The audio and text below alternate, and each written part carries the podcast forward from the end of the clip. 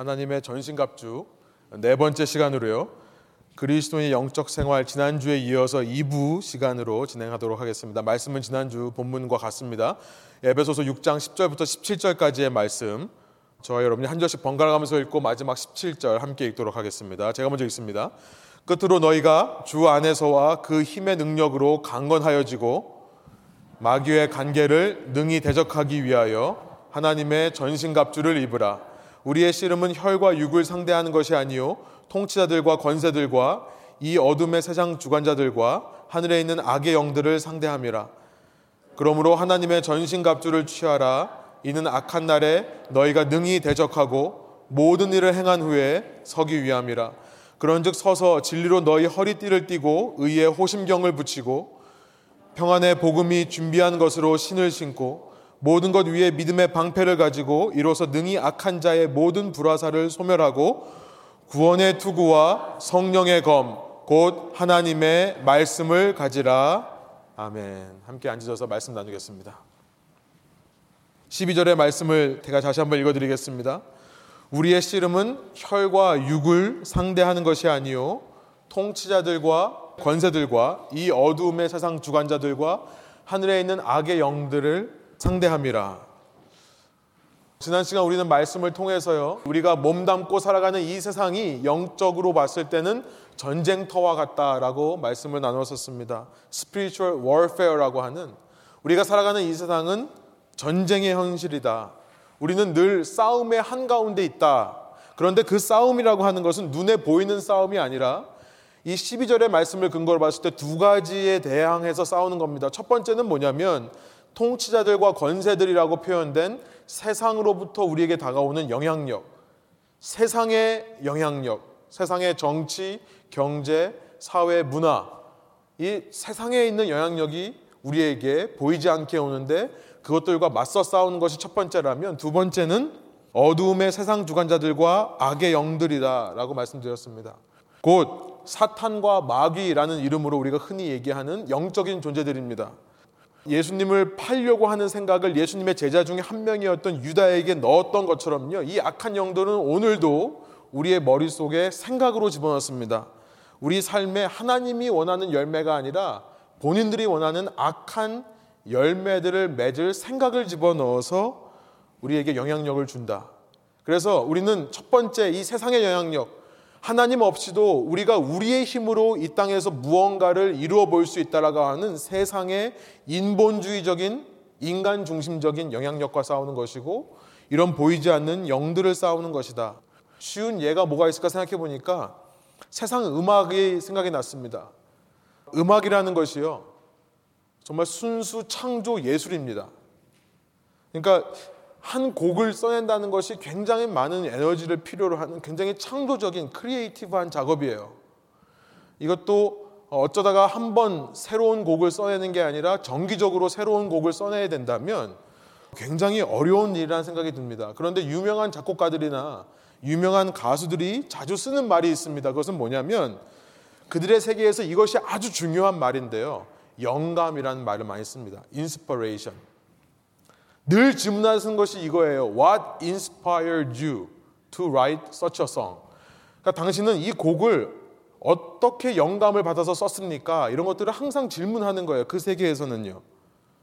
그런데 이 영감이라는 것이요, 물론 사람으로부터 오는 것이 있고 당시 문화로부터 오는 것도 있습니다만 그 말 그대로 이것은 영적인 영향력이에요. 그들이 받는 것은 단지 눈에 보이는 사람으로부터만 받는 것이 아니라 보이지 않는 이런 세상의 영향력이라든지 악한 영으로부터 영향력을 받는다고 생각을 합니다. 그들이 쓰는 단어에서 이런 영적 영향력을 이미 인정하고 있는 거죠. 그러면 너무나 자연스럽게 inspiration이라는 말을 쓰는 겁니다. 하나님의 영이신 성령, 하나님이신 성령의 영향력 속에서 일어나는 일들이 있는가 하면 그런 영향을 받아서 쓰는 어, 이런 노래들이 있다면 하나님을 대적하는 악한 영의 영향력 속에서 일어나는 일들이 우리 삶에 분명히 있습니다. 이 노래라고 하는 인간의 아주 본성적인 표현, 우리 자녀들한테요, 노래를 가르치지 않아도요, 자녀들은 흥얼흥얼대면서 노래를 부릅니다. 아이들 학교에 가보시면 아이들 노래를 참 많이 가르치죠. 아이들과 코드가 맞는 우리의 본성적인 그런 표현 방법. 그런데 이것에 있어서 우리가 어떤 세상의 영향력을 받느냐. 우리가 생각해 볼 수 있다는 거죠. 우리의 삶에도 노래만이 아니라 우리의 삶의 모습 속에서 은근슬쩍 나도 모르게 내 속에 자리 잡고 있는 이 세상의 논리, 이 세상의 가치들, 이 세상의 삶의 방식들, 이런 것들과 우리가 싸우는 거라는 것입니다. 우리에게 임하는 영적 세력의 영향력, 우리에게 지금도 하나님이 원하지 않는 열매를 맺게 하는 생각과 자극을 주는 그런 보이지 않는 세력과의 싸움. 이렇게 보이지 않는 세력과 싸우는 거기 때문에 우리에게 필요한 것이 전신갑주라고 지난 시간 말씀 나눴습니다. 13절의 말씀이에요. The whole armor of God이라는 것이 필요하죠. 우리 한 목소리로 다시 한번 읽어볼까요? 그러므로 하나님의 전신갑주를 취하라. 이는 악한 날에 너희가 능히 대적하고 모든 일을 행한 후에 서기 위함이라. 우리에게 전신갑주가 필요하다는 겁니다. 보이지 않는 싸움을 싸우는 거기 때문에 지난 시간 저희가 이 전신갑주란 방어용 무기다라고 말씀을 나누었죠. 우리가 흔들리지 않고 이런 모든 사탄의 화살 같은 세상의 화살 같은 이 영향력으로부터 바로 서기 위해 이것을 능히 대적하기 위해 전신갑주를 입어야 된다. 지난 시간 저희가 누가복음 11장의 말씀을 통해 본 것처럼 이렇게 보이지 않는 전쟁에서 우리가 이길 수 있는 방법은 우리의 힘으로는 불가능하다는 것을 우리가 배웠습니다. 그렇죠. 예수님의 말씀이 그거였죠. 악한 영이 어떤 사람을 지배하고 있다가 잠깐 나간 사이에 이 사람이 그 집을 깨끗하게 수리하고 청소했는데 이 악한 영이 다시 와서 보니까 수리되고 청소되어 있어서 더 악한 일곱 영을 데리고 들어간다라고 한 요가복음 11장의 말씀. 뭡니까? 인간의 힘으로 이런 영향력 속에서 살아남을 수 없다라는 것을 말씀하는 겁니다. 신앙 없이도 잘 살 수 있다. 나는 법 없이도 잘 살 수 있다라고 말하는 사람이 있다면 그 사람은 영적으로 보면 더 큰 문제를 겪는 사람일 수 있다는 거예요. 우리 눈으로 보기에는 참 그게 바르고 올바른 도덕적인 양심적인 삶을 살아가는 사람들이 있지만 영적으로 봤을 때는 이전보다 더 상황이 악화된 교만이라고 하는 영에 의해서 조종당하는 삶일 수 있다. 그렇죠. 신앙 없이도 잘 사는 사람, 법 없이도 잘 사는 사람이 있다면 늘 모든 기준에서 내가 옳은 사람일 겁니다. 내가 맞는 거죠. 나와 생각이 다른 사람은 다른 사람이 아니라 틀린 사람이라고 생각을 하는 겁니다. 이로 인해서요, 여러분 우리가 우리의 어떤 허술한 모습, 우리의 나약한 모습으로 살아갈 때는 때로 죄도 짓고 잘못도 행할 때는요. 나 혼자만의 문제로 살아갈 수 있습니다. 그런데 모든 면에서 완벽한 사람, 그래서 교만이라는 영에 의해서 다른 사람을 정죄하기 시작하는 사람이라면요. 그것은 그 사람의 문제가 아니라 그 사람 주위에 있는 사람들을 상처 주는 문제이기도 합니다. 이전보다 상황이 더 악화되는 겁니다. 우리는 인간적인 문제로부터 인간적인 죄로부터 해결책을 얻고자 이런 방식을 택했는데 그 결과가 이전보다 더 악해지는 거죠. 여러분 인간 사회는 지난 시간 나눈 것처럼 인간의 철학과 인간의 사상은 인간을 위해서 발전하면 발전할수록 사실은 인간을 위한 것이 아니게 됩니다. 마치 거짓말을 막다 보면요. 한 거짓말 때문에 거짓말이 점점 불어나듯이 우리가 잡초를 없애기 위해서 뿌리를 뽑지 않고 그냥 잡초 겉에만을 자르면 속으로 뿌리가 덮어져서 잡초들이 더 늘어나듯이요. 죄의 문제가 근본적으로 다뤄지지 않은 채 그 죄의 증상들만, 심틈, 겉으로 드러나는 죄의 증상들만 다룬다면 그 드러나는 죄의 문제들만 해결하려고 한다면 속의 죄의 문제는 더 커지는 것입니다. 근본적인 해결책이 무엇입니까? 그래서 지난 시간 저희가 누가복음 11장의 말씀을 통해 한 가지 결론을 내었습니다. 내 안에 더 강한 분이 와 계시면 되는 거다. 인간적인 노력으로 할 것이 아니라 내 안에 이 악한 세력보다 더 강한 분이 들어와 있으면 게임 끝이다 라고 하는 것을 지난 시간 나누었던 것입니다. 여러분 영적 전쟁을 말하는 데 있어서 spiritual warfare를 말하는 데 있어서 우리가 가져야 될 한 가지 전제가 있습니다. one premise. 이제 주부에 보시면 우리가 이걸 반드시 전제하고 영적 전쟁에 대해서 이야기를 해야 되는데요. 여러분 제가 몇 번이나 이것을 강조하고 반복했을 것입니다. 지금까지 기억하시는 분들은 그러나 저는 이것을 몇 번이고 반복해도 강조해도 지나치지 않는 모자람이 없는 그런 문제라고 생각합니다. 그것은 뭐냐면요. 영적 전쟁이란 하나님과 사탄의 세력이 막상 막하로 싸우는 싸움이 아니라는 거예요. 한쪽에는 하나님의 세력이 있고 다른 쪽에는 사탄의 세력이 있어서 이 두 세력이 팽팽하게 싸우고 있기 때문에 우리는 그 경계선에 서서 이쪽으로 피하면 살아남고 이쪽으로 피하면 오히려 하나님을 대적하는 싸움에 휘말리게 되고 여러분 이것이 우리가 말하는 영적 전쟁의 모습이 아니라고 말씀드리는 겁니다. 성경은요, 하나님의 말씀인 성경은요, 어느 곳을 찾아봐도 사탄과 하나님이 동등하게 싸우는 모습을 묘사한 적이 없습니다. 만일 하나님과 사탄이 싸우는 일이 있다고 한다면 그것은 싸워보지도 않고 하나님의 승리로 끝나는 일이에요. 이것을 명심하시기 바랍니다. 마음에 꼭 새기시길 바래요. 영적 전쟁이란 막상막하의 싸움. 그래서 자칫 잘못하면 우리가 넘어지고 빠져버리는 이쪽으로 가버리는 그런 일이 아니에요. 모든 것이 다 하나님의 주권 안에 있는 것입니다. 성경에 사탄이라고 하는 단어가 처음 등장하는 책은요, 욥기입니다.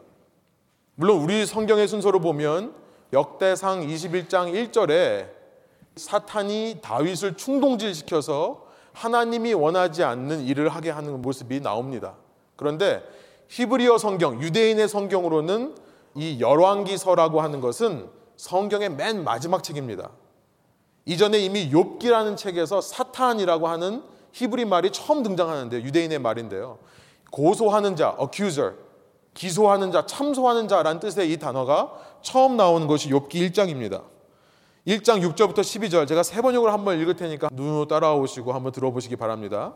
하루는 하나님의 아들들이 와서 주님 앞에 섰는데 사탄도 그들과 함께 서 있었다. 주님께서 사탄에게 어디를 갔다가 오는 길이냐 하고 물으셨다. 사탄은 주님께 땅을 이리저리 돌아다니다가 오는 길입니다 하고 대답하였다. 사탄의 목소리가 하나님 목소리가 똑같은 좀 그렇죠. 예. 주님께서 사탄에게 말씀하셨다. 너는 내 종 욥을 잘 살펴보았느냐? 이 세상에는 그 사람만큼 흠이 없고 정직한 사람, 그렇게 하나님을 경외하며 악을 멀리하는 사람은 없다. 그러자 사탄이 주님께 아뢰었다. 이렇게 말합니다. 욥이 아무것도 바라는 것 없이 하나님을 경외하겠습니까? 주님께서 그와 그의 집과 그의 가진 모든 것을 울타리로 감싸 주시고 그가 하는 일이면 무엇에나 복을 주셔서 그의 소유를 온 땅에 넘치게 하지 않으셨습니까? 이제라도 주님께서 손을 드셔서 그가 가진 모든 것을 치시면 그는 주님 앞에서 주님을 저주할 것입니다. 주님께서 사탄에게 말씀하셨다. 그가 가진 모든 것을 다 내게 맡겨보겠다. 다만 그의 몸에는 손을 대지 말아라. 그때의 사탄이 주님 앞에서 물러갔다. 여러분 사탄이라는 단어가 유대인의 성경에 처음 나올 때 그때 사탄의 모습이 어떤 모습이에요? 하나님과 맞서 싸우는 존재로 묘사되어 있나요? 아니요. 하나님의 주권 아래에 있는 존재로 묘사됩니다. 하나님께서 허락하지 않으면 움직일 수 없는 존재. 물론 그의 입으로 어큐저입니다. 기소해요. 참소해요. 저 욥이 저렇게 하나님을 섬기는 거는 하나님께서 복을 허락해 주시니까요. 잘 먹고 잘 사게 해 주니까요. 물론 기소하는 역할을 하지만 하나님이 허락하지 않으면 활동할 수 없는 것이 사탄의 모습인 거예요. 여러분 우리가 이 맞서 싸운다고 하는 이런 개념들이 이런 이미지들이 도대체 어디서 왔는지 저는 모르겠어요. 그런데 우리가 자꾸 맞서 싸운다고 하니까 두려운 거예요. 두려움에 사로잡히다 보니까 그 거짓의 영에 속는 겁니다. 여러분 사탄의 다른 말은 예수님께서 말씀하신 게 거짓의 압이라고 그러세요. 거짓말하는 존재입니다. 실제 능력은 없는데 능력이 있는 것처럼 속이는 존재. 그래서 제가 성경 공부할 때 늘 그런 말씀을 드리죠. 제 옛날에 예, 고등학교 때요. 제가 이제 중학교에서 뺑뺑이 돌려가지고 고등학교에 올라왔는데 고등학교 1학년 클래스룸에서 한국의 이야기입니다. 처음에 학교를 갔는데 진짜 전운이 감돌아요. 이 전쟁의 기운. 왜냐하면 중학교 때 짱 먹었던 친구들이 한 곳에 모였어요. 어떻게 우연히. 저희 학교 주변에 있던 중학교들에서 일진이라고 하는 싸움 제일 잘하는 사람들이 한 곳에 모였거든요. 그러니까 첫 학기에 반에 보니까 패싸움 하던 애들이 와 있는 거죠. 상대방에 있던 애들이. 그러니까 이제 세력을 잡기 위해서 쉬는 시간만이면 주먹 다짐이 일어났었습니다. 근데 그때 초기에 모든 싸움장들을 쌈장이라고 합니다. 저희가 전문 용어로 이 쌈장들을 평정했던 인물이 하나 있었는데 어느 인물이냐면 욕장이라는 사람이에요. 그러니까 이, 이 형제는요, 어, 이 싸움은 못 하는데 욕을 기가 막히게 합니다. 그래서 욕을 할 때 제가 이런 자리에서 말씀드릴 수가 없으니까 말씀 못 드리겠지만 족보를 훑으면서 이렇게 욕을 하고요. 역사를 훑으면서 이렇게 욕을 하고요. 어, 한번 그 입을 여시면 이 싸움을 잘하는 친구들도 주눅이 들 정도로 그렇게 욕을 잘해요. 저는 사탄을 생각할 때마다 욕장이 생각납니다. 그 친구가 결국은 한 6개월까지 버티다가 어, 잘 싸움도 못하는 친구한테 한번 얻어맞은 다음부터는 동네 북이 되었죠. 이 사탄이라고 하는 것이요. 우리에게 역사하는 방법이 뭐냐면 거짓으로 속여요. 내가 능력이 있는 것처럼. 내가 하나님과 맞설 수 있는 능력이 있는 것처럼. 내가 활동하면 하나님조차도 흔들릴 수 있다라고 하는 마음으로 역사를 합니다. 그런데 그 능력은 없어요. 사람이 이 영적인 존재에 대해서 두려움을 갖는 만큼 그만큼 역사를 한 것 뿐입니다. 그만큼 그를 사로잡는 거예요. 여러분 신약 성경에 보니까 성경에서 맨 마지막으로 이 사탄에 대해서 묘사하는 것이 뭔가를 보니까 계시록 20장입니다. 계시록 20장에 7절부터 10절의 말씀을 제가 세 번역으로 한 번 더 읽어드리겠습니다. 천년이 끝나면 사탄은 옥에서 풀려나서 땅의 사막에 있는 민족들 곧 곡과 마곡을 미혹하려고 나갈 것입니다. 그리고 전쟁을 하려고 그들을 모을 것인데 그들의 수는 바다의 모래와 같을 것입니다. 그들은 지면으로 올라와서 성도들의 진과 하나님의 사랑하시는 도시를 둘러쌌습니다. 그러나 하늘에서 불이 내려와서 그들을 삼켜버렸습니다. 그들을 미혹하던 악마도 불과 유황의 바다로 던져졌는데 그곳은 그 짐승과 거짓 예언자들이 있는 곳입니다. 거기서 그들은 영원히 밤낮으로 고통을 당할 것입니다. 예수님께서 다시 오실 때 온 세상이 심판받고 악의 세력들이 이제 영원한 불못으로 던져지는 모습을 묘사하는데요. 이 사탄이 하는 일이 뭡니까? 하나님의 사람들을 둘러싸서 싸우려고 하는 순간 뭐, 무슨 일이 일어나요? 하늘에서 불이 내려와서 이들을 다 살라버리는 거예요. 다 태워버리는 거예요. 싸울 수 있습니까? 못 싸워요. 싸운 적이 있습니까? 못 싸워요. 싸우면 질 걸 알기 때문에 안 싸웁니다. 못 싸웁니다. 그런데 성을 둘러싸고서는 우리가 마치 너희가 나한테 항복하면 내가 널 살려주겠다라고 하는 거짓말을 하는 거죠. 자기네들이 정복할 수 있는 힘이 있는 것처럼. 이것이 사탄의 미혹입니다. 여러분 성경은 분명하게 증거하는 것이 하나예요. 뭐냐면 사탄과 관련해서요. 영적 전쟁과 관련해서요. 성경은 분명하게 증거하는 것은 뭐냐면 하나님만이 온 땅의 주인 되신다는 겁니다. 하나님만이 온 세상의 절대 주권자라는 거예요. 그 하나님 아래는 심지어 사탄도 고개 숙일 수밖에 없다라는 것을 말씀하는 거죠. 사탄이라고 하는 것은 그 하나님의 절대 주권자이신 하나님의 허락 안에서만 활동할 수 있다. 그래서 이것을 신학적인 용어로 하나님의 허락하심이라고 합니다. The allowance of God. 하나님이 허락하시는 범위 내에서만 활동하는 겁니다. 욥을 가서 네가 시험하지만 그의 생명은 그의 몸은 건드리지 말아라. 그러면 사탄이 가서 모든 것을 다 하되 그의 몸에는 손을 못 대는 겁니다. 욥에게 왜 이런 일이 일어났습니까? 사탄이 역사한 겁니다. 그러나 그 뒤에는 하나님의 무슨 의도가 있으신 거예요. 하나님께서 무슨 뜻이 있으셔서 허락하시는 겁니다. 그 뜻에 대해서는 우리가 욥기 42장에 가면 발견하는 거예요. 이런 모든 고난, 이유를 알 수 없는 고난이 다 흘러간 후에 욥이 그 입에서 어떤 고백을 하나님께 드리는가? 결국 하나님은 그 고백을 얻기 위해 허락하시는 거죠. 계시록도 마찬가지입니다. 바다의 모래처럼 수많은 민족, 수많은 사람들을 미혹해서 하나님의 백성과 싸우게 합니다. 하나님의 백성을 핍박하게 해요. 그 하나님의 사랑하시는 도시, 언약 백성입니다. 교회를 말하는 거예요. 둘러쌀 수는 있지만 하나님의 허락이 없기 때문에 손대지는 못하고요. 싸워 보지도 못하고 패하는 전쟁을 하는 거예요. 그러면 사탄이 왜 잠깐 옥에서 놓여서 활동하도록 하나님께서 허락하실까요? 그 이유를 우리가 다 알 수는 없지만 그렇게 하나님을 대적하는 사람들을 한데 모으게 하는 일에 사탄이 사용되는 겁니다. 하나님께서 선하신 하나님께서 일부러 하나님을 대적하는 사람들을 모으실 수 없죠. 사탄을 허락하셔서 사탄의 자유로 사탄이 기뻐서 하는 일입니다. 또 하나님을 미워하는 사람들이 자신들의 자유로 자신들이 기뻐서 모이는 것을 허락하시는 거예요. 그리고선 심판하시는 거죠. 곡과 마곡으로 대표되는 하나님을 대적하는 나라들을 미혹함을 통해 모으는데 사용되는 것이 사탄의 역할일 뿐입니다. 여러분 그러므로 영적 전쟁에서 반드시 우리가 전제해야 될 사실은 뭐냐면 아무리 반복하고 강조해도 지나치지 않는 사실이 뭐냐면 그 안에 그 사람 안에 하나님께서 와 계시면 누구도 하나님의 전신갑주를 벗길 수 없다는 사실이에요. 인간적으로 어떻게 성령을 내 속에 모시기 위해 뭘 해야 되는 것이 아니라 내가 이 영적 싸움에서 이기기 위해 인간적으로 뭘 해야 되는 것이 아니라 하나님만 나에게 와 있으면 끝난다는 겁니다. 물론 우리가 영적 전쟁을 자꾸 신앙생활하면서 강조하는 이유는 뭐냐면 우리의 성향이요. 자꾸 안일해지기 때문에 그래요. complacency. 우리의 성향이 자꾸 무지하기 때문에 그렇습니다. 무시하려고 해요. ignorance. 이런 영적인 전쟁이 있다는 사실을 자꾸 무시하는 성향이 있기 때문에 이런 것들을 깨우기 위해 영적 전쟁에 대해서 강조하는 것은 필요합니다.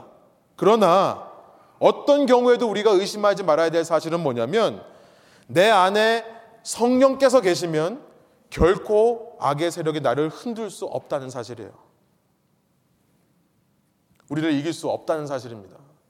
여러분 이것을 믿으시기를 소원합니다.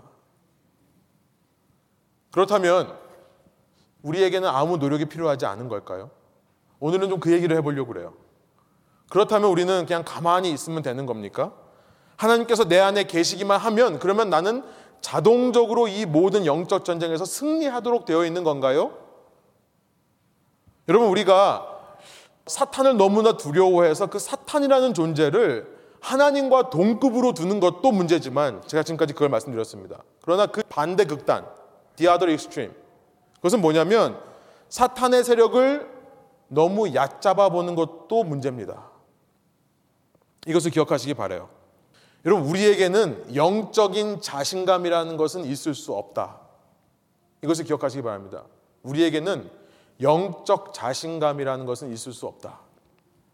우리는 우리의 육체는 컨트롤할 수 있는 존재들입니다. 그러나 우리는 우리의 영을 컨트롤할 수 있는 존재들이 아니에요. 우리는 영적으로 봤을 때는 의존할 수밖에 없는 존재입니다. 무언가에 의존할 수밖에 없어요. 우리가 늘 하나님을 의지하고 성령 안에 있도록 노력하지 않으면 우리의 영은 우리가 알아채기도 전에 악한 영에게 의해 영향을 받고 조종당할 수 있다는 사실. 그래서 우리는요, 무슨 노력이 필요하냐면 이런 하나님을 모시고 전신갑주를 입은 사람으로서 우리에게 어떤 노력이 필요하냐면 계속해서 우리가 그 성령의 지배 아래 있으려고 하는 노력. 우리가 그 성령님의 지배를 다른 말로 성령 충만이라고 합니다. 우리가 성령 안에서 충만해지려고 하는 노력이 필요한 겁니다. 제가 이 성령 충만을 늘 비를 맞는 것에 대해서 제가 비유해서 표현을 하죠.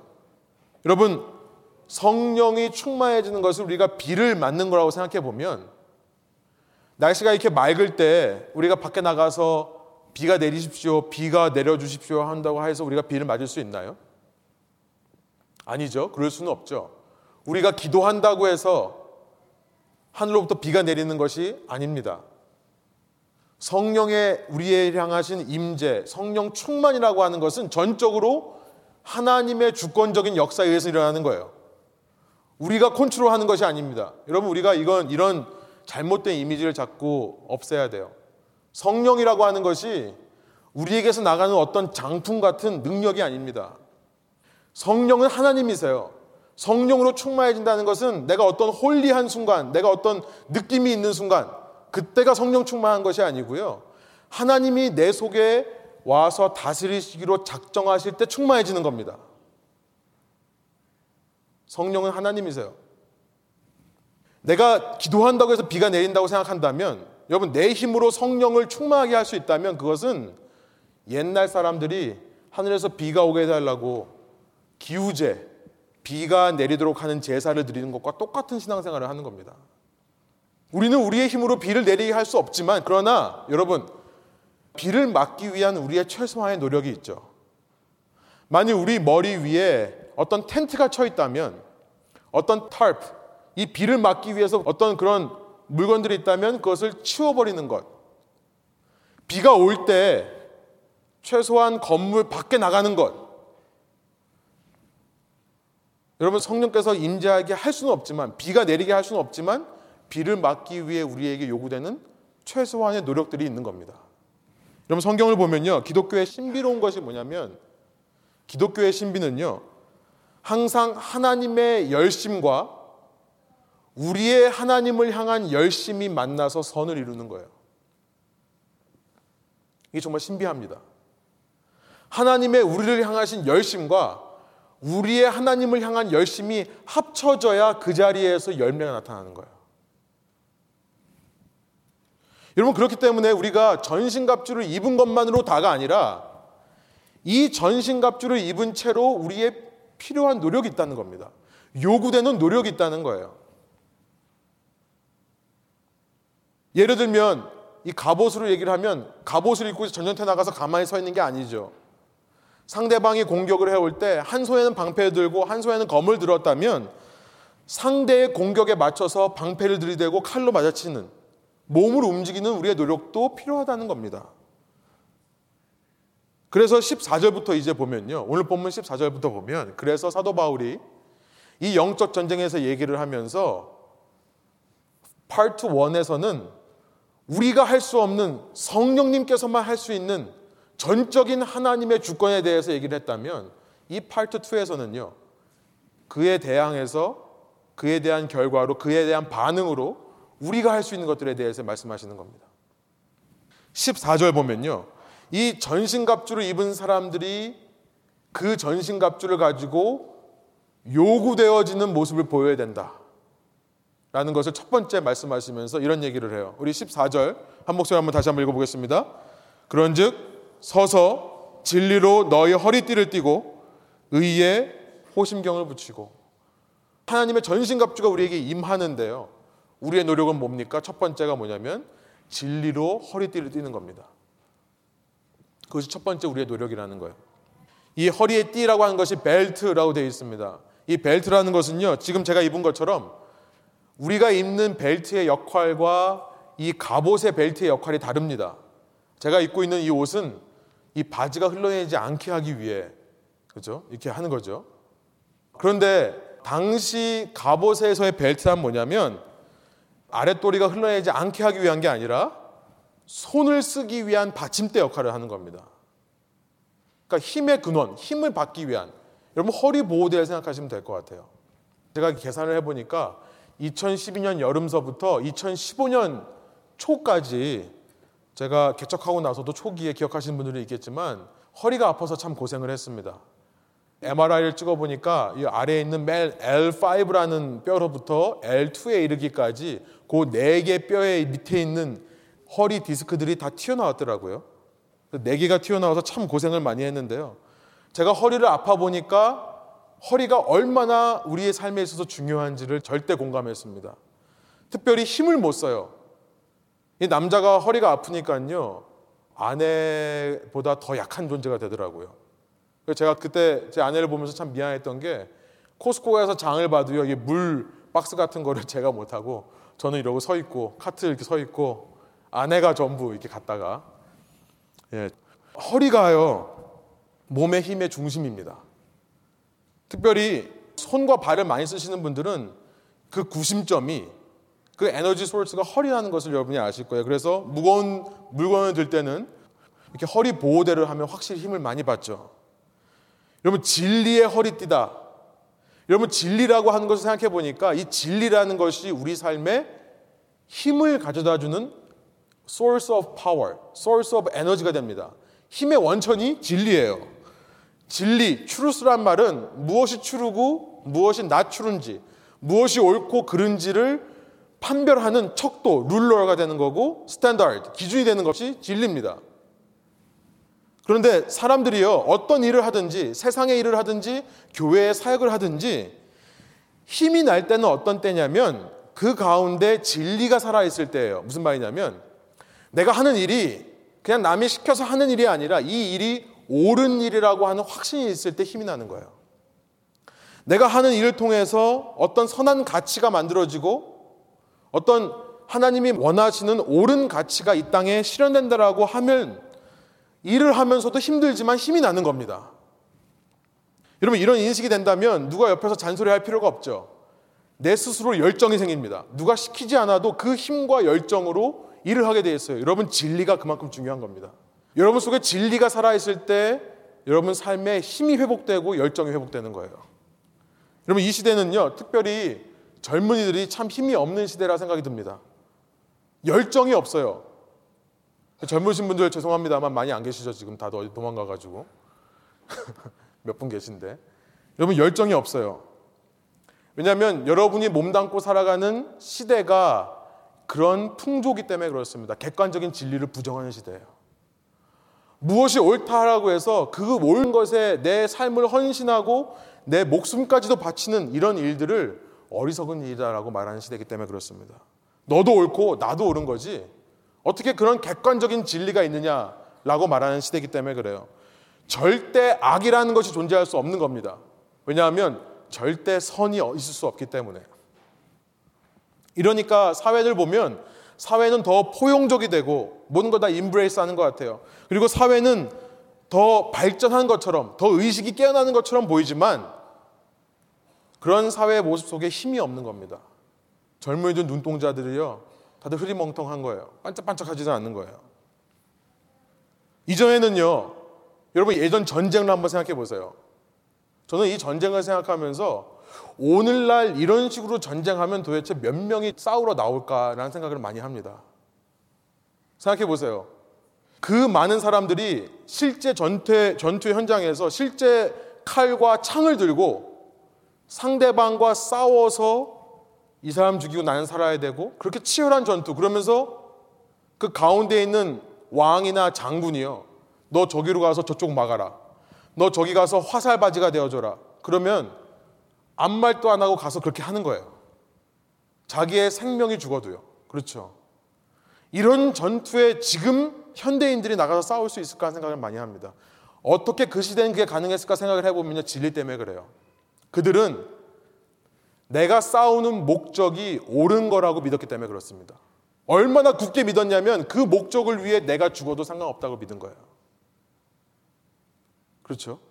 그러니까 전후의 시체를 넘고 넘어 앞으로 앞으로 이런 전투의 모습이 가능한 거죠. 이 시대에 정말 진리를 붙드는 사람이 있는가 한번 생각해 보게 되는 겁니다. 오늘날 우리 신앙인들에게 적용해 보면 어떨까요? 여러분 정말 진리를 생명처럼 붙들고 사십니까? 성령을 통해서요. 성령이 우리에게 오시면 성령은 우리에게 진리를 알려주십니다. 그래서 예수님께서 성령을 제자들에게 소개하시면서 그 성령을 가리켜서 진리의 영이다라고 말씀을 하세요. 성령이 오시면 우리에게 오시면 우리는 무엇이 옳고 그른가, 무엇이 하나님의 보시기에 선하고 무엇이 하나님 보기에 악한가를 분별할 수 있는 힘을 얻어요. 그런데 그런 성령의 은혜가 종교 생활 안에만 머무는 거죠. 요 안에서만 머무는 겁니다. 이때는요, 아, 맞아. 저게 맞는 건데. 저대로 살아야 되는 건데. 그런데 여기를 나가서 세상에 나가면 세상에서는요, 세상의 가치와 세상의 방법을 그대로 따라갑니다. 아무리 그래도 사람이 융통성이 있어야지. 세상에서는 세상의 방법을 따라야 성공하지. 라는 마음으로 살아가요. 그것이 진리일까요? 여기서 추루인 것이 세상에서도 추루가 돼야 그것이 진리가 아닐까요? 여러분, 그래야 기독교인들의 삶에 능력이 나타나는 것이 아니겠습니까? 기독교인들의 삶이 그래야 힘이 나는 게 아니겠어요? 이 종교와 삶이 철저하게 분리되어 있기 때문에요. 교회는 왔다 갔다 합니다. 그런데 삶에 힘이 없는 거예요. 여기서 추루라고 한 것을 세상에서도 추루라고 하는 그 신실함이 있을 때에만 복음의 능력이 나타나는 줄로 믿습니다. 이 연말에 우리에게 어떤 적용을 해볼 수 있을까 첫 번째 생각을 하면서 아, 우리에게 그런 신실함이 회복되었으면 좋겠다는 생각이 듭니다. 우리가 하나님 앞에서 말씀 앞에서 옳다라고 생각하는 것을 우리의 삶의 자리에서도 그 군사들처럼 죽기까지 옳다라고 하고 살자. 그런 신실함. 여러분 그래서 이 진리라는 단어가요. 원래 히브리 말로는 integrity를 말하는 신실함과 동의어입니다. 똑같은 말이에요. 똑같은 말가 왜 나오냐면 이사야서 11장 1절부터 5절에 나와요. 제가 한번 세 번역을 읽겠습니다. 이새의 줄기에서 한 싹이 나며 그 뿌리에서 한 가지가 자라서 열매를 맺는다. 메시아를 예언하면서 이 땅에 하나님의 백성은 불순종해서 심판받을 수밖에 없지만 메시아를 통해 구원받은 것을 말씀하시면서 이렇게 말씀하십니다. 성령이 그에게 내려오시는 거예요. 주의 영이 그에게 내려오신다. 지혜와 총명의 영, 모략과 권능의 영, 지식과 주님을 경외하는 영이 그에게 내려오실 때 성령이 오실 때 어떤 일이 일어나는지 보세요. 그는 주님을 경외하는 것으로 즐거움을 삼는다. 진리를 붙드는 겁니다. 여기서 옳은 게 저기서도 옳다고 생각을 하는 겁니다. 그는 눈에 보이는 대로만 자판하지 않으며 귀에 들린 대로 판결하지 않는다. 가난한 사람을 공의로 재판하고 그렇죠. 우리가 아무리 가난한 사람 도와줘야 생각해도 실제 내 삶이 어려우면 안 도와줍니다. 진리를 붙들고 사는 사람의 모습이 아닌 거예요. 세상에 억눌린 사람들을 바르게 논죄한다. 그가 하는 말은 몽둥이가 되어 잔인한 자를 치고 그 안에 있는 성군은 사악한 자를 상해 처한다라고 한 다음에 그는 정의로 허리를 동여매고 성실로 그의 몸에 띠를 삼는다고 했을 때 이 성실이라는 단어가 바로 truth, 진리라는 말입니다. 여러분 소원학교는 여러분에게 이런 진리가 회복되는 이 연말 또 내년도 되기를 소원합니다. 그런데요, 이 진리만을 가지고 힘과 열정을 내다 보면 어떻게 보면 우리가 너무나 내 의의를 드러내기가 쉬울 것 같아요. 그래서 이 진리의 허리띠라고 하는 이 힘과 열정이라고 하는 것은 항상 의의 호심경과 함께 가야 됩니다. 그래서 두 번째 말씀하시는 것이 의의 호심경이에요. 14절 제가 다시 한번 읽습니다. 그런즉 서서 진리로 너희 허리띠를 띠고 의의 호심경을 붙이고 이 breastplate 가슴을 보호하는 거죠. torso 우리의 몸통을 보호하는 겁니다. 활과 창으로 싸우는 시대, 또 화살로 싸우던 시대에 있어서 사람을 맞히기 제일 쉬운 부분이 몸통이에요. 그죠? 요즘은 이제 총이 있어서 더 정교하게 쏩니다만 여러분 총 쏘는 사람들의 얘기를 들어보니까 사람들 쏠 때 거의 몸을 쏘라고 한대요. 이 실제 제 친구가 F백에서도 그 얘기를 하던데 실제 총을 가지고 쏘면요 거의 못 맞춘대요.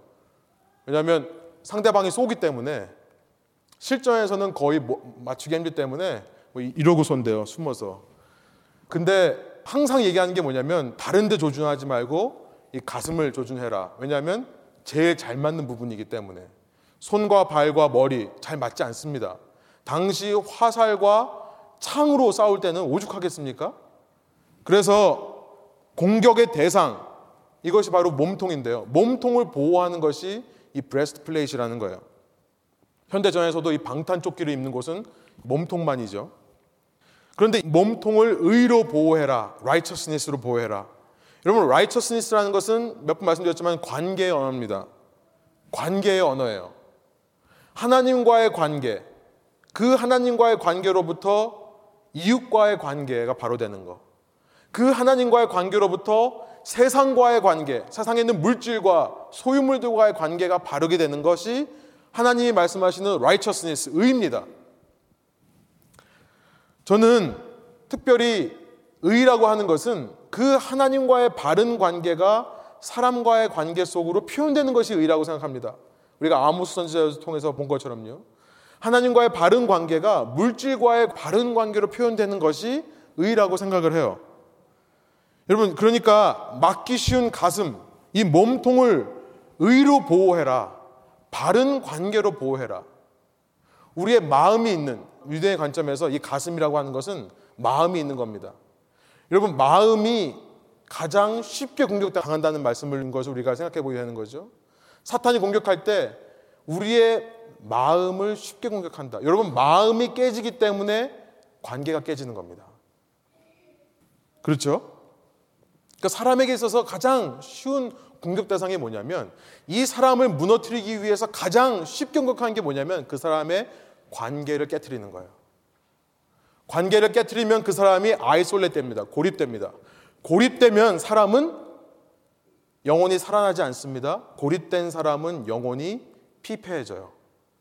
그래서 결국은 하나님과의 관계까지도 끊어지게 됩니다. 사람에게 상처받은 사람이 그 상처를 치유하지 않으면 그것이 발전되어서 결국은 신앙의 문제로 발전하는 것을 너무나 많이 보는 거예요. 그래서 두 번째 적용은 뭐냐면요. 이 주님 오시는 이 대강절을 지내면서 한 해를 마무리하고 한 해를 시작하면서 우리가 영적 공격에서 영적 전쟁 한복판에서 우리에게 입혀진 이 영적인 전신갑주를 잘 지키고 보호하며 사용하는 길이 뭔가 우리의 관계를 잘 지켜내는 것이다 하는 생각을 해볼 수 있습니다. 많은 경우에 진리를 앞세우다 보면요. 내 힘과 열정 때문에 사람들이 상하고 다칠 수 있어요. 관계가 상할 수 있는 겁니다. 왜냐하면 나만큼 힘과 열정을 가진 사람이 없기 때문에 그래요. 그렇기 때문에 그런 나의 상대방을 향한 불만, 정죄의 마음들이 나의 말이 아니라면 몸을 통해서 바디 랭귀지로 표현될 것입니다. 또 나만 옳다라고 하는 함정에 빠지기가 쉬워요. 내 자신을 다른 사람들로부터 isolate 시키기가 쉽습니다. 남에게 시키는 일 차라리 내가 하죠. 남에게 시키는 게 복잡하고 골치 아프거든요. 그 사람을 설득하고 그 사람의 마음을 얻는 일이 귀찮거든요. 아, 그냥 나 혼자 하면 되고, 나 혼자 이 일을 처리하면 되고, 나 혼자 이런 일들을 이뤄내면 되는 거고. 이렇게 빠지기가 쉬워요. 진리만을 붙드는 사람이요. 그렇기 때문에 의로 가슴을 보호해야 된다. 그런 일을 하는 데 있어서 관계를 먼저 생각해라. 왜냐하면 관계가 깨지는 것을 통해 사탄이 가장 많이 활동하기 때문에. 여러분 그 근거가 무엇이겠습니까? 여러분 나 혼자 살면 편하죠. 세상 나 혼자 사는 것처럼 편한 게 어디 있습니까? 그런데 관계를 맺으면서 사는 것은 너무나 힘들어요. 그런데 그것을 하나님의 의로 보호하는 방법이 무엇이겠습니까? 하나님의 의를 생각하는 거예요. 하나님의 righteousness 뭡니까? 죄인 된 우리를 하나님과 원수되었던 우리를 위해 하나님이 직접 구원하러 오시는 우리는 하나님을 위해서 한 게 없습니다. 우리가 아직 죄인 되었을 때 그가 우리를 먼저 사랑하신 거예요. 그 하나님의 사랑과 은혜의 의, righteousness. 그것을 기억하는 거죠. 아, 내가 하나님으로부터 그렇게 1만 달란트를 탕감받은 사람이라면 내가 나가서 나한테 벳데나리온 빚진 자에게 뭐라고 할 수가 없는 거구나. 이 사람이 바뀌기 때문에 이 사람이 달라졌기 때문에 그 사람과의 관계가 회복된다라고 하면 그 사람은 복음을 아직 모르는 사람입니다. 그 사람이 아직도 바뀌지 않았을 때에 우리가 죄인 되었을 때 아직 죄인이었을 때 우리 사랑하시는 그 하나님의 사랑으로 그가 아직 바뀌지 않았을 때에 그를 사랑해 주는 거예요. 그래야 여러분 관계가 회복되기 시작합니다. 상대방이 바뀔 때까지 기다리면 안 돼요. 마태복음 18장에 있는 1만 달란트를 기억하시고요. 이사야서 59장에 보니까 바로 그 원리가 그대로 표현되고 있습니다. 이사야서 59장 16절 17절 세 번역을 읽으면 이렇습니다. 압박받는 사람, 도우는 사람이 없음을 보시고 하나님께서 이 땅을 보시니까요. 이 땅에 바른 인간관계를 하는 사람들이 없다는 거예요. 압박받는 사람을 도우려는 사람이 없음을 보시고 중재자가 없음을 보시고 주님께서 놀라시는 겁니다. 아니 하나님을 섬긴다는 백성조차 주위 사람들을 돌아보지 않고 주위 사람과 관계를 하지 못하는 그래서 주님께서 직접 오십니다. 주님께서 직접 억압받는 사람들 구원하시려고 반드시 자신의 그 의를 이루시려고 당신의 능력을 친히 발휘하실 것이다 라고 예언했었어요. 이것이 예수 그리스도의 십자가에서 이루어진 줄로 믿습니다. 그래서 주님께서 그런 모습을 가리켜서 공의로 갑옷을 입었다라고 표현을 하세요. 구원의 투구를 머리에 쓰셨다라고 말씀하는 겁니다. 그럼 두 번째 적용. 여러분의 관계를 지키시기 바랍니다. 그러기 위해서 하나님의 의를 생각하세요. 하나하나 자세히 하다 보니까 시간이 많이 갔죠. 제가 좀 더 간단하게 나머지는 말씀드리고 넘어가겠습니다. 15절에 보니까 세 번째로 우리가 할 적용은 뭐냐면 평안의 복음이 준비한 것으로 신을 신고라고 되어 있습니다. 신, 신발 신는 것 너무나 중요합니다. 아무리 우락부락하고 근육이 있는 힘센 군사라고 할지라도 자갈밭, 가시밭길을 걸어갈 수 없습니다. 상상해 보세요. 엄청난 무장을 하고 수많은 근육이 있는 사람이 총총 걸음을 이렇게 건다고 생각해 보세요. 제대로 된 신발이 있어야 싸울 수 있는 겁니다. 이 신발이라고 하는 것은 우리의 자세를 결정하는 거예요. 우리의 발을 보호하는 거죠. 우리의 걸음을 안정되게 하는 겁니다. 우리가 이 땅을 살아가면서 우리의 삶의 걸음이 안정될 수 있는 유일한 방법은 뭐냐면 복음입니다. 굿뉴스예요. 이것을 기억하시기 바래요. 여러분 세상에 나가면 세상에 수많은 굿뉴스들이 있습니다. 이 바울이 이 편지를 쓸 때 그 당시 사회의 굿뉴스는 시저였습니다. 로마 황제가 다스리는 로마 왕국에게 팍스 로마나 평화가 있을지어다. 이것이 그 당시에 이반젤리온 복음이었어요. 그래서 이 복음을 모든 사람들이 외쳤습니다. 시저가 통치하면 평화가 임한다. 물건을 사고 팔 때도 이 복음의 소식을 외쳤습니다. 그런데 믿는 사람들이 신앙인들이 세상에 나가서 안정된 삶을 살아가는 모습의 근거는 뭐냐면요. 복음으로 신을 신는 거예요. 세상의 복음이 아니라 예수 그리스도의 복음으로 신을 신는 겁니다. 하박국 선지자의 예언의 말씀이 생각나는 거죠. 내 포도나무에 포도 열매가 안 맺히고 논밭에 소출이 없고 내 외양간에 송아지가 없을지라도 나는 여호와로 말미암아 기뻐하리로다. 이 세상이 가져다 주는 민주주의, 경제주의, 이 자본주의라고 하는 이 세상이 가져다 주는 복음으로 만족하는 것이 아니라요. 예수 그리스도를 믿는 믿음의 복음. 예수 그리스도의 복음만으로 담대하게 살아가는 것. 여러분, 여러분의 담대함의 근거가 도대체 무엇입니까? 여러분 어카운트에 충분히 먹고 살 만한 돈이 있기 때문에 안정감을 느끼십니까? 여러분 자녀가 성공해서 좋은 위치에 가 있기 때문에 안정감을 누리십니까? 여러분을 떳떳하게 하는 담대하게 하는 그 근원이 무엇입니까? 복음 외에는 없어야 되는 거예요. 예수 그리스도의 복음만으로 담대하는 것이고요. 그것만으로 안정을 삼는 저와 여러분 되기를 원합니다. 동시에 그런 모습으로 세상에 나아가서 복음을 전하는 자세로 사는 겁니다. 이 복음을 나누어주는 시저의 복음을 똑같이 외치는 게 아니라요. 이 복음을 나누어주는 모습. 여러분 영적으로 사람이 가장 강할 때가 언제냐면 복음을 전할 때인 줄 믿습니다.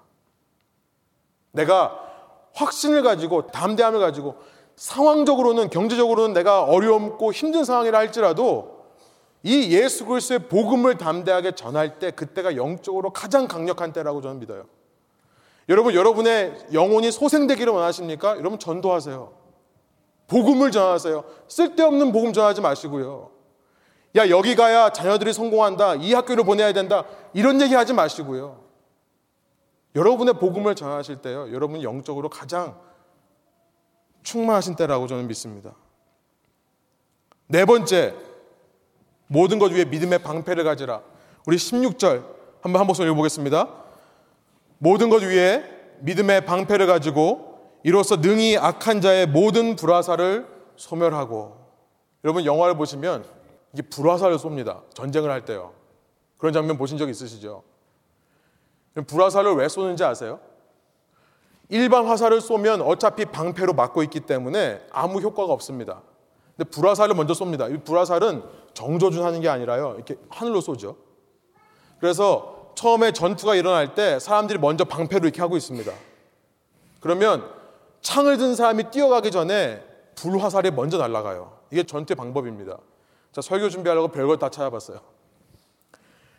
불화살이 먼저 나가면요. 이렇게 방패하고 있는 사람들 방패에 가서 꽂힙니다. 일반 화살이 있을 때는 아무 문제가 없어요. 방패가 있으니까요. 근데 불화살일 경우에는 어떻게 될까요? 이 불이요. 방패에 옮겨 붙는 거죠. 어떻게 할까요, 그러면? 이 방패를 버릴 수밖에 없습니다. 그러면 그 다음 두 번째 화살은 정조준합니다. 이 상대가 방패를 내리는 순간을 기다리고 있어요. 기다리고 있다가 틈이 보이면 거기로 쏘는 겁니다. 아니면 그 사이로 창을 집어넣는 거예요. 사도 바울은 전쟁에 능한 이 전략에 능한 사람인 것 같아요. 서신 곳곳에서 이 그리스도의 삶을 군사의 삶에 비교하는데요. 여러분 지금 무슨 말씀을 하는 겁니까? 왜 굳이 불화살 얘기를 하는 겁니까? 우리의 대적 악한 영들이요 이렇게 비열하다는 것을 말씀하는 거예요.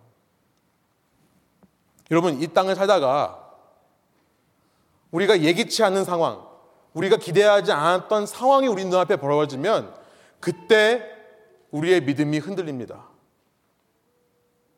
그래서 내가 이 믿음을 버려야지만 살아남을 것 같은 느낌이 들 때가 있어요.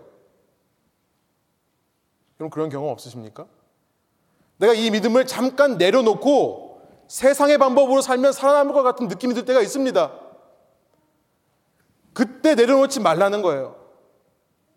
누가 봐도 이거는 이해가 안 되는 상황이고 누가 봐도 하나님이 살아계시면 이럴 수 없는 상황이라 할지라도 끝까지 들고 있으라는 겁니다. 그래서 군사를 훈련할 때요.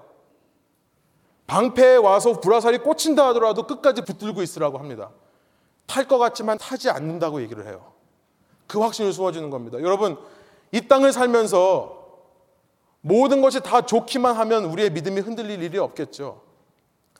그런데 하나님께서는 희한하게 요백이 하신 것처럼 그 이유를 알 수 없지만 우리의 믿음을 흔들 것 같은 이런 상황들을 허락하세요. 하나님이 왜 그러신지 아직도 모르겠어요, 저도. 왜 이런 상황을 허락하시는지 모르겠어요. 왜 우리 가족이 아파야 되고, 왜 우리 가족이 이런 고생을 해야 되고, 왜 사랑하는 사람들이 이렇게 아픔을 겪어야 되는지 몰라요. 그런데 그때 그것 때문에 상처받고 시험 듣는 사람들에게 말씀하시는 겁니다. 아무리 불탄다 하더라도 그 믿음을 한순간이라도 내려놓지 말아라. 그걸 내려놓는 순간 그 틈을 타고 사탄이 공격을 하는 거예요. 여러분, 저는 어린 아이들을 키우면서요. 어린 아이들이 얼마나 부모를 신뢰하는지, 그리고 또 얼마나 부모를 신뢰하지 못하는지를 동시에 느낍니다. 우리 아이들이 아주 어렸을 때는 엄마 아빠가 어디 가자 그러면 아무 생각 없이 그냥 따라와요. 엄마 아빠 거기 가서 뭐 하려고 그러는데요? 거기 가면 뭐가 있는데요? 나한테 좋은 거예요? 나쁜 거예요? 물어보지 않고 따라옵니다. 그래서 천국은 어린아이와 같은 자들의 곳이라고 하는지 몰라요. 그런데 얘네들이요, 조금만 크면요, 3살, 4살만 되면 벌써 질문합니다. 왜 가야 되는데? 가서 뭐 하는 건데? 가면 뭐 사줄 거야? 요즘은 이래요. 요즘은 이제 협상을 해야 됩니다. 내가 이걸 해줄 테니까 너 이렇게 해야 된다. 7살인데 그래요, 벌써. 근데 우리의 모습이 그래요. 그렇죠? 하나님이 우리를 어디로 인도하시든 어린아이처럼 그 손 붙잡고 따라가지를 못해요. 계속 질문하는 겁니다. 왜 이래야 되냐고. 왜 이렇게 살아야 되냐고. 왜 이런 상황들이 허락되냐고. 여러분, 우리에게 필요한 것이 뭐냐면 믿음의 방패라는 거예요. 그 믿음의 방패는 불화살을 맞아도 내리는 것이 아닙니다. 여러분, 어떤 경우에도 하나님을 신뢰하세요. 이 연말에, 새해에 하나님께서 어떤 길로 여러분의 삶을 인도하신다 하더라도 믿으세요. 신뢰하세요. 실수 없으신 분입니다. 신실하신 분이세요. 여러분 향해 여러분이 알지 못하는 높은 뜻이 있기 때문에 인도하시는 거라 믿으십시오. 마지막으로는 구원의 투구와 성령의 검을 말씀하시는데요. 구원의 투구. 우리의 머리를 보호하는 거죠. 머리란 생명이라고 했습니다. 여러분 어떤 순간에도 구원을 의심하지 마십시오. 어떤 순간에도요. 구원의 투구로 이걸 보호하셔야 돼요. 여러분 안에 성령께서 와 계시면 여러분은 여러분의 상태와 상관없이 영원한 생명이 보장받으신 분인 줄을 믿습니다. 많은 경우 우리는요, 인간적인 모습으로 내 자신을 참 정죄를 많이 해요. 야, 네가 그러고도 정말 믿는 사람이냐? 네가 그러고도 목사냐? 네가 그러고도 다른 사람들을 생명으로 인도할 수 있겠냐? 여러분 그럴 때마다 구원이라고 하는 것은 에베소서 2장 8절부터 9절 행위에서 난 것이 아니라 하나님의 선물이라는 것을 선포하십시오. 여러분 우리가 잘나서 구원받는 거 아니잖아요. 그럴만해서 구원받는 게 아니잖아요. 그렇습니다. 나는 능력이 없습니다. 나는 내 자신을 구원할 능력이 없습니다라고 외쳐버리세요. 그리고 그런 자까지도 구원하시기 원하시는 하나님의 사랑을 붙잡으세요.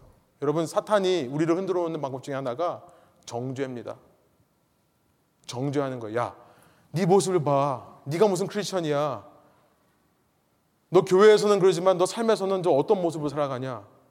여러분 그런데요. 그거에 넘어가지 마시라는 거예요. 여러분의 머리를요. 늘 지키세요.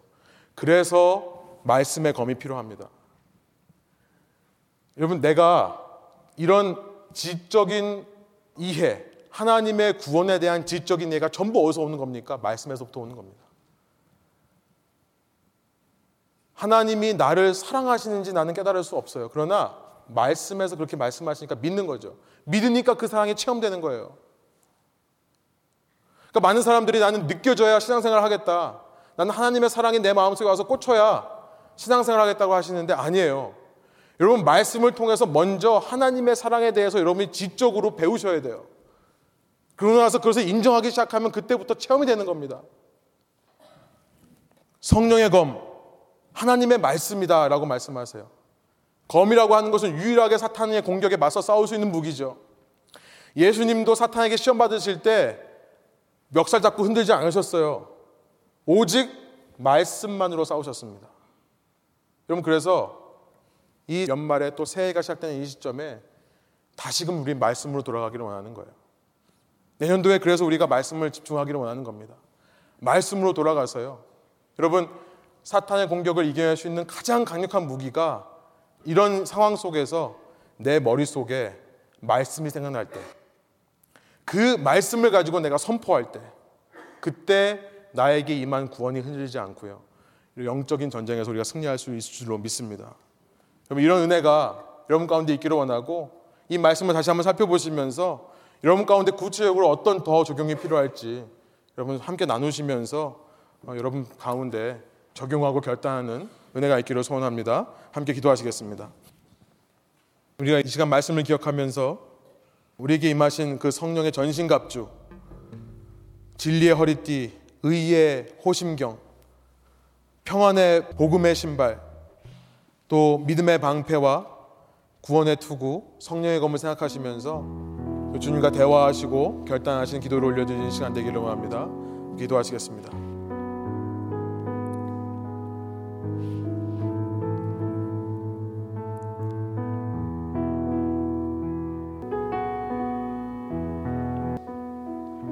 하나님 이 시간 우리가 성령의 하나님의 전신갑주를 입은 자로서 우리가 이 영적인 전쟁의 현실 속에서 우리가 해야 될 노력에 대해서 말씀해 주시니 감사합니다. 하나님 우리가 진리를 붙잡는 자들 될 수 있도록 인도하여 주시고 주님을 닮은 그 성실한 모습으로 신실한 모습으로 겉과 속이 똑같은 사람으로 교회에서의 모습과 삶에서의 모습이 같은 사람으로 살아갈 때에 우리를 통해 날마다 신앙의 능력이 나타날 수 있도록 인도하여 주십시오. 하나님, 저희가 모든 것 중에 우리의 관계를 있기를 원합니다.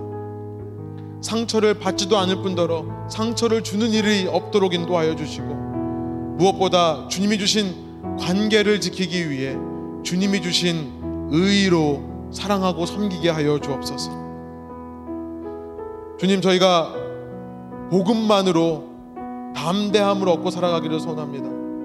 이 세상의 복음 가운데 오직 주님의 복음만이 참으로 우리를 살리고 안정되게 할 수 있다는 것을 믿으며 이 복음들의 세상 속에 나아가서 담대하게 살아가기를 원합니다. 그리고 그 복음을 전해주는 자로 헌신하기를 원합니다. 믿음의 방패를 가지게 하여 주십시오. 어떤 상황 속에서도 흔들리지 않고 굳은 믿음으로 지켜낼 수 있도록 인도하여 주시고 끝까지 이기고 끝까지 참을 수 있는 저희들 되게 하여 주시며 어떤 경우에도 우리의 구원을 의심하지 않고 사탄의 모든 정죄하고 고소하는 목소리를 하나님의 말씀으로 이겨낼 수 있는 저희들 되게 하여 주옵소서. 이런 성령 충만한 저의 삶 속에 주님께서 더 충만히 거하실 뿐만 아니라 우리의 이 충만한 성령이 우리 주위 사람들에게 전달되고 영향력을 발휘할 줄로 믿습니다. 레분 교회로 섬기는 저희 한 사람 한 사람 위에 한 해를 마무리하며 또 한 해를 시작하며 이러한 결단과 충만함이 넘쳐나게 하여 주옵소서. 감사와 찬양을 올려드리며 이 모든 말씀 우리 주 예수 그리스도 이름의 영광을 위하여 기도합니다.